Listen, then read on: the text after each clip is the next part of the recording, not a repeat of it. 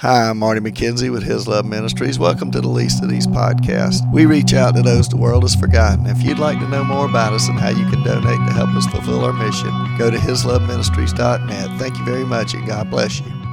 Then sleeping unto glory, I see his blessed face, where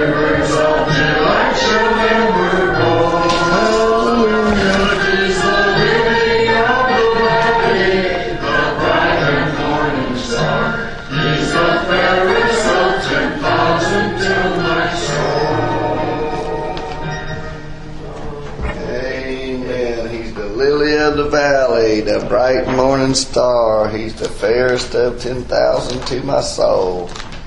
Amen. We're going to be in John chapter 12 again today.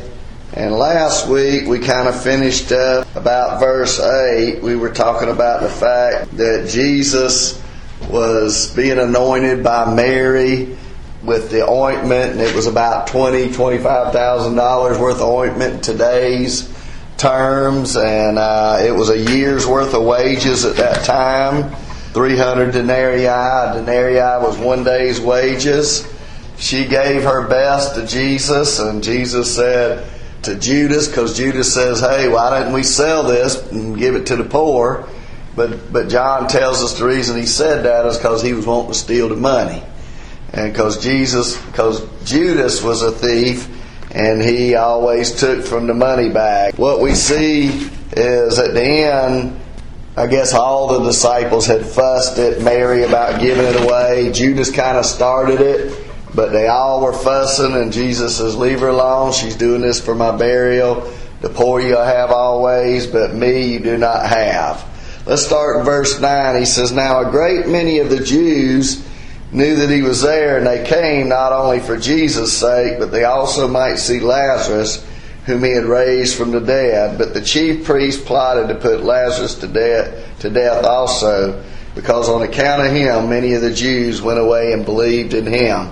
Here in verse 9, we start to see the curiosity of the people.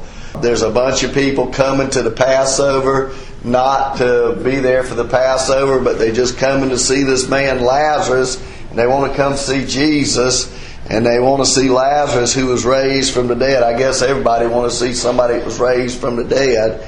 And so they came not only for Jesus' sake, but also to see Lazarus whom he had raised from the dead.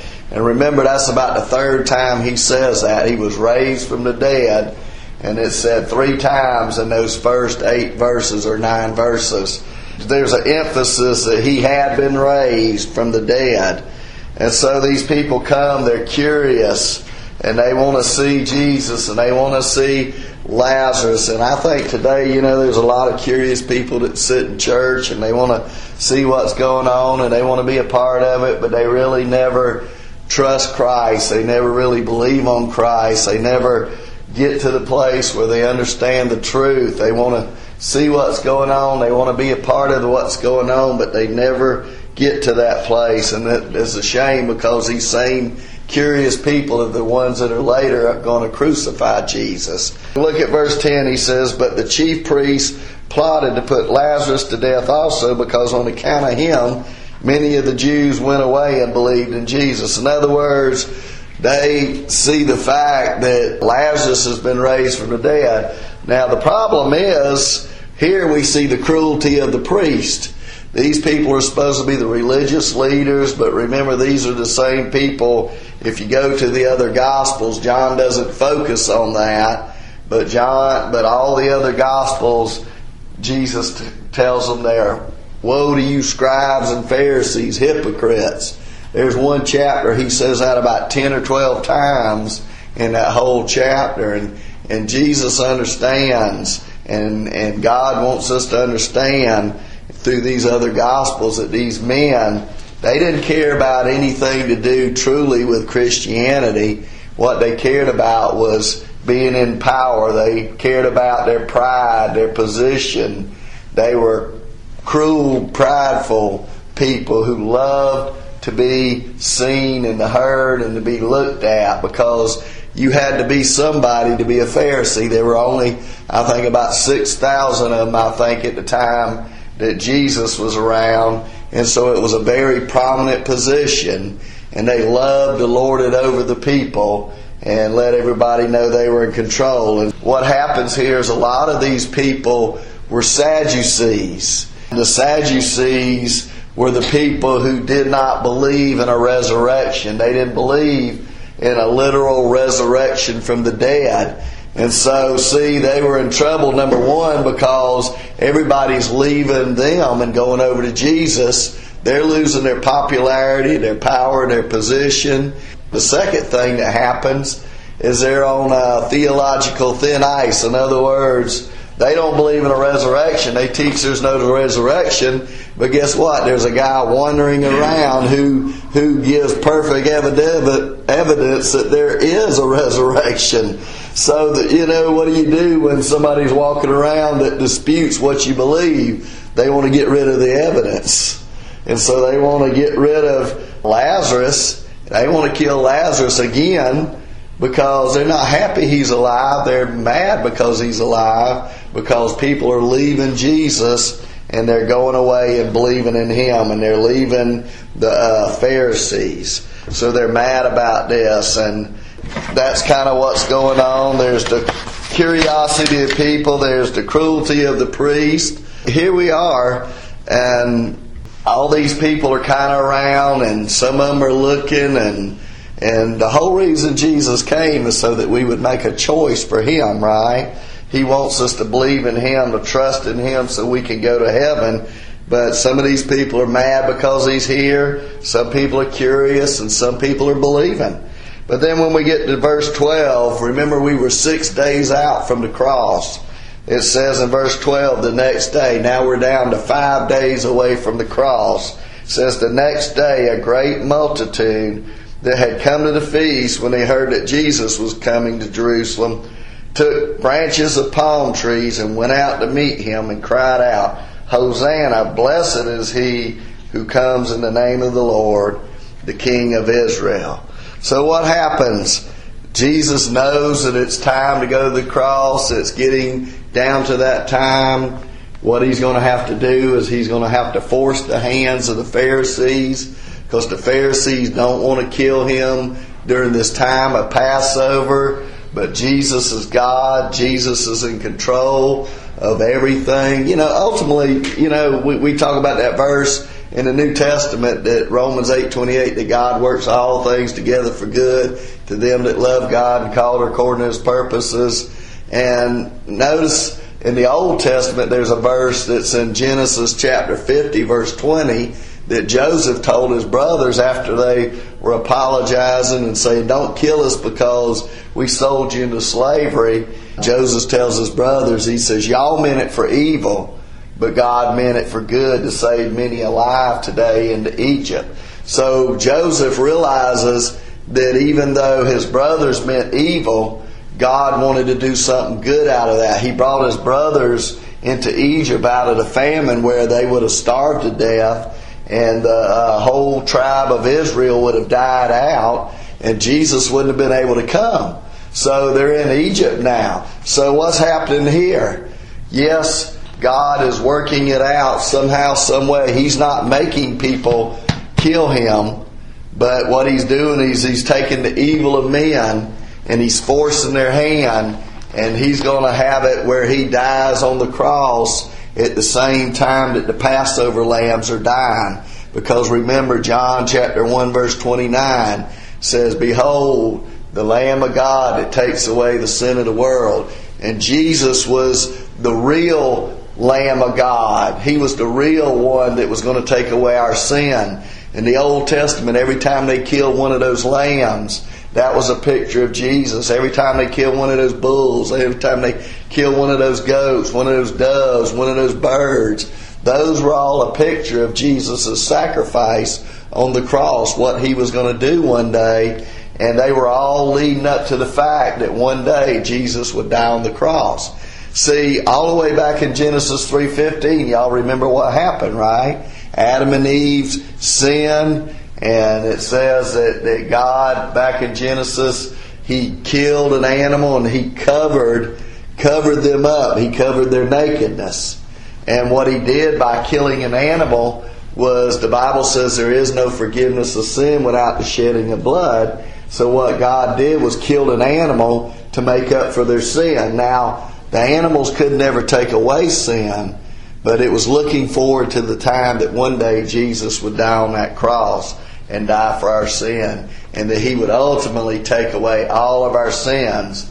It tells us that over in Romans chapter 3 that God in his forbearance, he, he overlooked the sins of the past because he knew that one day Jesus would come and die on the cross and that he could not only be a just God by having overlooked the sin of the past, but he could also legally declare us righteous because somebody paid for our sin, because God paid for it on the cross through Jesus Christ. And so that's what's going on here. And these people, they, they don't realize what's going on, but they, they, all these people see Jesus. They know if you look in the genealogies and Matthew and Mark, or maybe it's Luke. I, I can't remember right to say. I think it's uh, Luke. But if you look at those two genealogies, you see that Jesus has the legal right to be king. If you remember way back in about chapter 5, they tried to make him king because they knew he had the right to be king.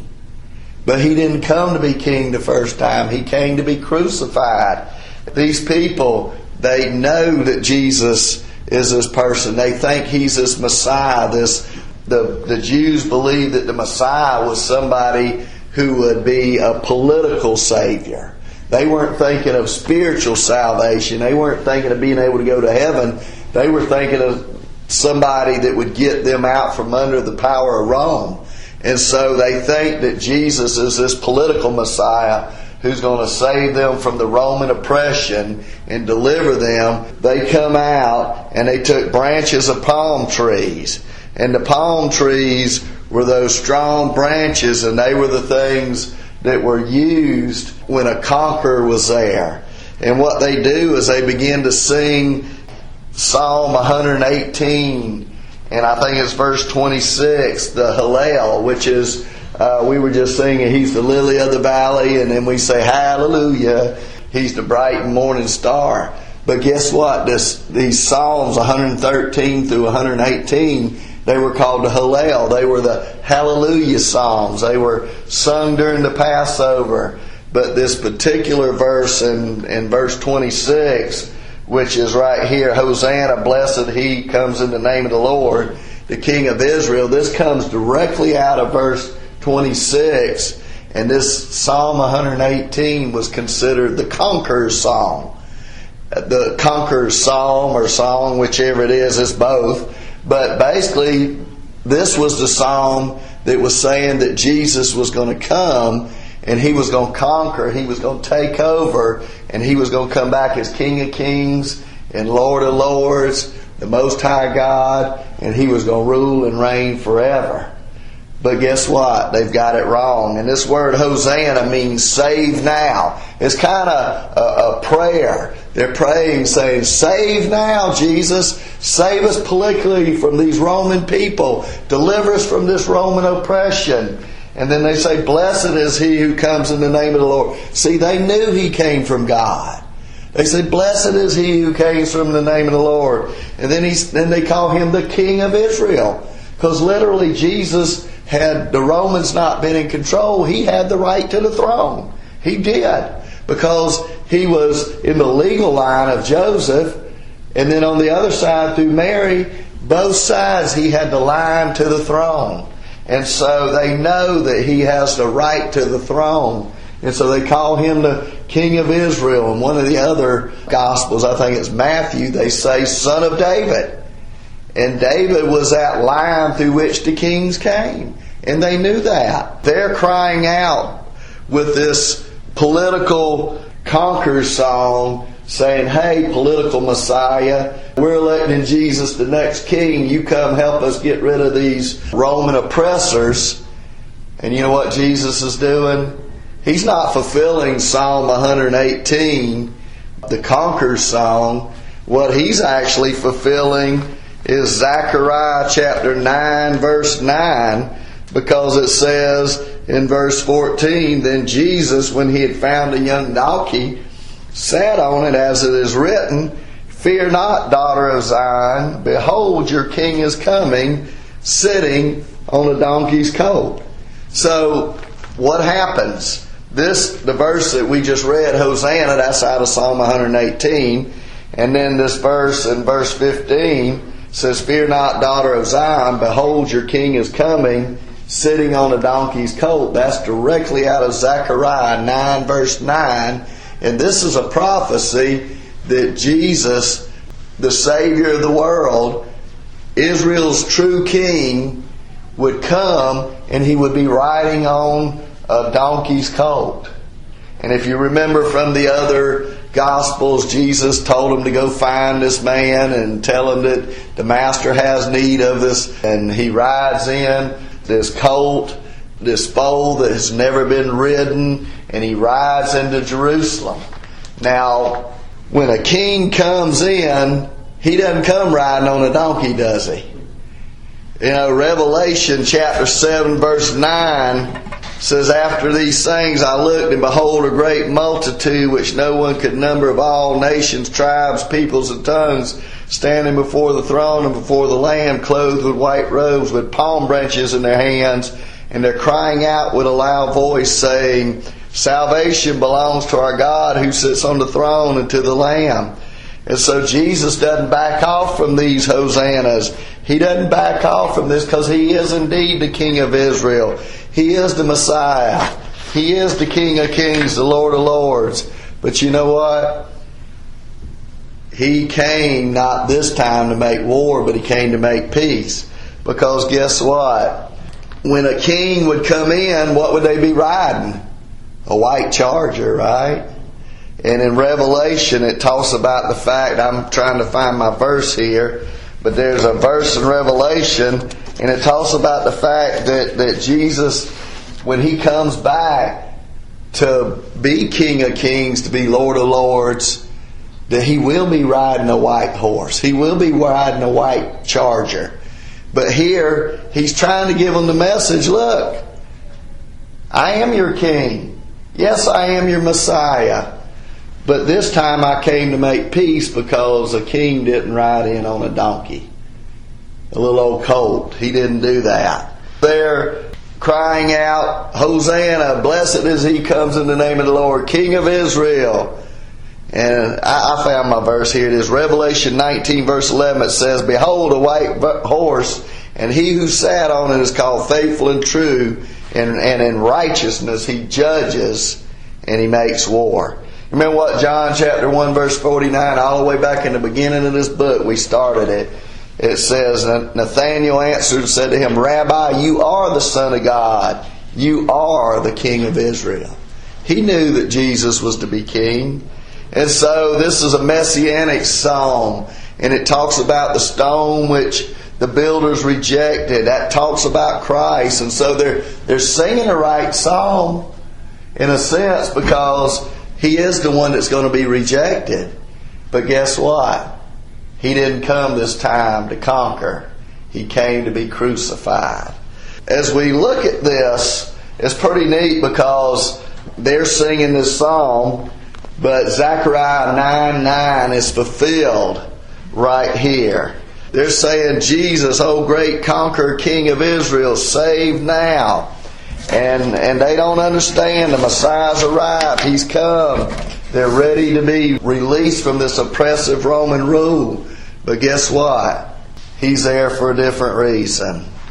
You know, and, and it's amazing. There's several prophecies right here. And I want to kind of tie all this together a little bit for you. And I'm, I'm just going to go to a couple of verses. We already talked about Zechariah 9, verse 9. We also want to talk about, you know how we know the Bible's true? We know number one because prophecy. There was 333 prophecies fulfilled the first time Jesus comes. And there'll be over 300 fulfilled when he comes again. And there's been many fulfilled in between. And then we also know that Jesus is God because of the miracles and the power that he has. But let's get back to the prophecies for a second. In Genesis chapter 49, verse 10, there's a prophecy there that says the scepter. You know, the scepter is that, uh, I guess, sort of like a, a kingly staff that has rubies or whatever on it that the king holds out and he rules and reigns with it. But it says, The scepter shall not depart from Judah, nor a lawgiver between his feet until Shiloh comes. Now, Shiloh is just another name for Jesus. And to him shall be the obedience of the people. And so, and it says when he arrived that there would be a gathering of people to him.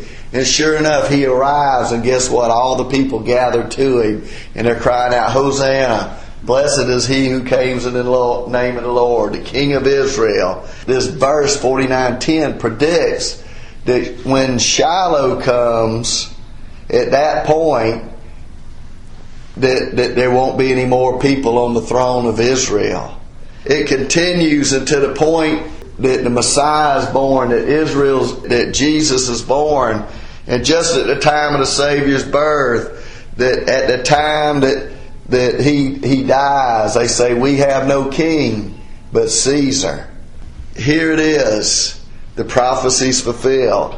I want to read a couple of more verses for you over here and over in Daniel chapter nine. And we're going to a bunch of places this morning. I know hopefully I haven't lost y'all. In Daniel chapter 9, you know, Daniel, if you ever want to study the book of Revelation, Daniel is one of those books, and Ezekiel, those are books that you need to really read and study too.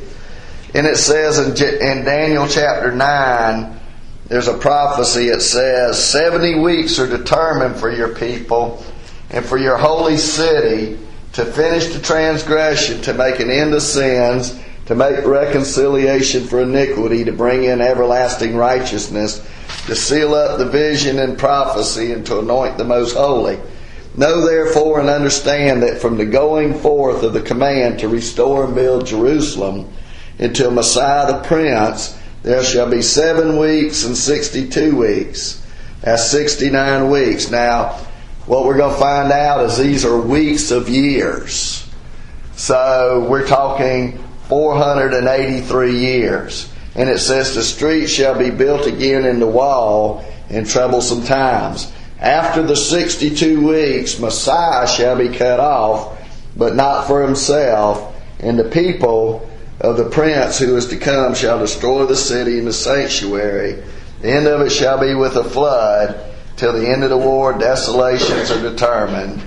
And then he shall confirm a covenant with many for one week, but in the middle of the week he shall bring an end to sacrifice and offering, and on the wing of abominations shall be one who makes desolate, even until the consummation which is determined he is poured out on the desolate. So what this prophecy says is there's going to come a time when all the the transgression, all the sins, all the things have been have been completed by all the people. There comes a time that when Jesus says that's enough.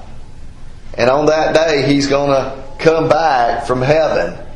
But what this prophecy says is that first of all, and then he says secondly, know therefore that from the going forth of the command to restore and build Jerusalem until Messiah the Prince, there shall be seven weeks and 62 weeks. And then it says, after 62 weeks, the Messiah shall be cut off. So what happens here? There have been people who have calculated, they have counted the days from the day that Artaxerxes gave them the command to rebuild Jerusalem. That is when Nehemiah was rebuilding it. Guess what? from that day that, that they said to rebuild Jerusalem, that it, the command was given, there was 173,880 days, which is exactly 483 years. Now, like I said, I don't have time to go through every bit of this, but this is 62 weeks of years. If you multiply all of these weeks out, you know, 62 times 7 is 400 and basically 83 years. On the 360th day of the 483rd year, guess who comes down the streets of Jerusalem? Jesus on a donkey. That is what happens. It happens exactly like the Bible says it's going to happen. To the day. Exactly to the day. And there's some guy, I forget what his name is, uh, Sir Robert Anderson, has written a whole book and he studied this thing and he's calculated it out and he's, he's figured it down to the exact day. And so on that day, on the 6th of April, he says 32 AD, Jesus comes riding on a donkey down the streets of Jerusalem. And that's what happens. Just as it was foretold, that's what's going to happen. Here we are. Jesus is fulfilling prophecy. He's coming down the streets of Jerusalem on a donkey at the right time. And he's forcing these people's hands because he has to die on the cross at the same time that those uh, lambs are dying. Here Jesus comes on a donkey giving a message of peace, and they're singing the Conqueror's song saying, you know, here comes our king who's going to deliver us. And they just didn't understand. That's what it says in verse 16. His disciples did not understand these things at first, but when Jesus was glorified, then they remembered that these things were written about him and that he, they had done these things to him. See, even his disciples didn't understand until after Jesus died on the cross and had been resurrected. They didn't understand everything. But you remember what Jesus tells them in John chapter 14? He says, I will send the Holy Spirit. And then when I send the Holy Spirit, you will understand a lot of these things that I've said and He's done. Because you can't understand them because the Bible says that the things of the Spirit are spiritually discerned. And who knows the things of the Spirit? But the Spirit, God's Spirit, right? Man knows the things of man, but God knows the things of God. And so after Jesus dies, after he's resurrected, and all these things have happened, the disciples later on, they come to understand, wow, this happened just like the Bible said it was going to happen. And they understood it then. But they didn't understand it at this point. They realized what they had done. They realized what Jesus had done riding on that donkey. They realized when he rode in the street and the people had said these things, what was truly happening.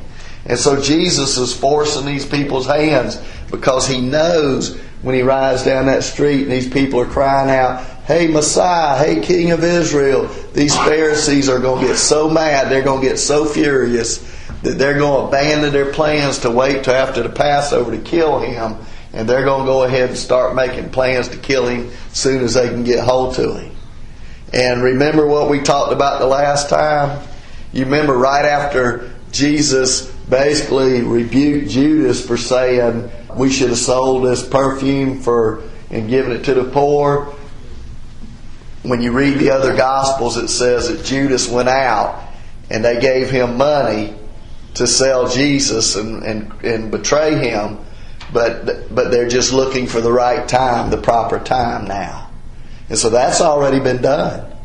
And so Jesus has put everything into plan. Judas has done his part. The Pharisees are doing their part. The people are doing their part. And it's all come together just like God wants it to. Did you know that the greatest miracles that God can heal us from cancer or some sickness or some disease? But the greatest miracle is just what I said a minute ago that God works all things together for good.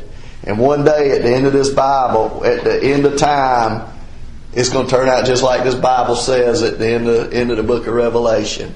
It's going to turn out just like He said it would. And it's been turning out just like He said it would for many, many years. And so that's what's happening here. These people are are uh, pushing the envelope. They're pushing the envelope. Guess what? Jesus is headed down that road. He's headed to be crucified. It says here that uh, therefore people, verse 17, who were with him when he called Lazarus out of his tomb and raised him from the dead, bore witness. Guess what? These people who saw Lazarus come out of the grave they're telling other people, they're witnessing that Jesus is God, that Jesus is the Savior of the world. And then it says, For this reason the people also met him because they heard that he had done this sign. And the Pharisees therefore said among themselves, You see that you're accomplishing nothing. Look, the world has gone after him. Basically, they understand that what they've tried to do, they've tried to stop Jesus, they've tried to stop this whole thing, but they can't do anything about it because God's in control. God's on the throne. Remember that, folks. I'm going to close there today, but just remember that no matter what your situation, no matter where you're at, God knows everything that's going on. God's in control. Yes, He allows some tough things in our lives. But the Bible says that God allows tough things in our lives so that we can become more like Him. Because when we have those tough times, that's when we cry out to God, isn't it? When we have those tough times, that's when we draw near to God. When we have those tough times, that's when we say, Oh God, we need you. Please come and help me and, and be with me. No matter what's going on in our lives, God's with us. And yes, we go through tough times, but the Bible says in Romans 8:18 that the sufferings of this world shall not be worthy to be considered with the glory which we'll have in heaven. Today, I just want us to understand that God loves us, He cares for each one of us, and just don't think when you go through tough times and hard times that God's left you. Because Hebrews 13:15 says He will never leave you and He will never forsake you. And so just remember that God is always with us. He's with us as we go through our troubles. He was with Jesus. And the Bible says that Jesus, who for the joy that was set before him despised the cross and endured the shame, and he sat down at the right hand of the Father on high. See, he went to the cross. He knew that he had to do that to be what he was supposed to be and to do what he was supposed to do. And sometimes we have to endure crosses. We have to endure hard times. We have to endure those things to become the person that God wants us to be. Well, let's pray and then we'll sing one last song. Father, we love you. We thank you. We praise you for Jesus and we praise you for all these folks that are here today. And we just pray for those that are sick and don't feel like coming today. And we just ask today that you would help each and every one of us to keep our eyes fixed on you the author and the finish of our faith, who for the joy that was set before him, he despised the cross and he endured the shame, and he has finished the work and sat down at the right hand of the Father on high, and he lives there forevermore to intercede for us. So, Father, we thank you for that. We love you and we praise you, and I just thank you as Lord that you are still on the throne and you still love us and you gave us your greatest gift of all, your Son and He died on that cross that we might have eternal life. We thank you for that. In Jesus' name, amen.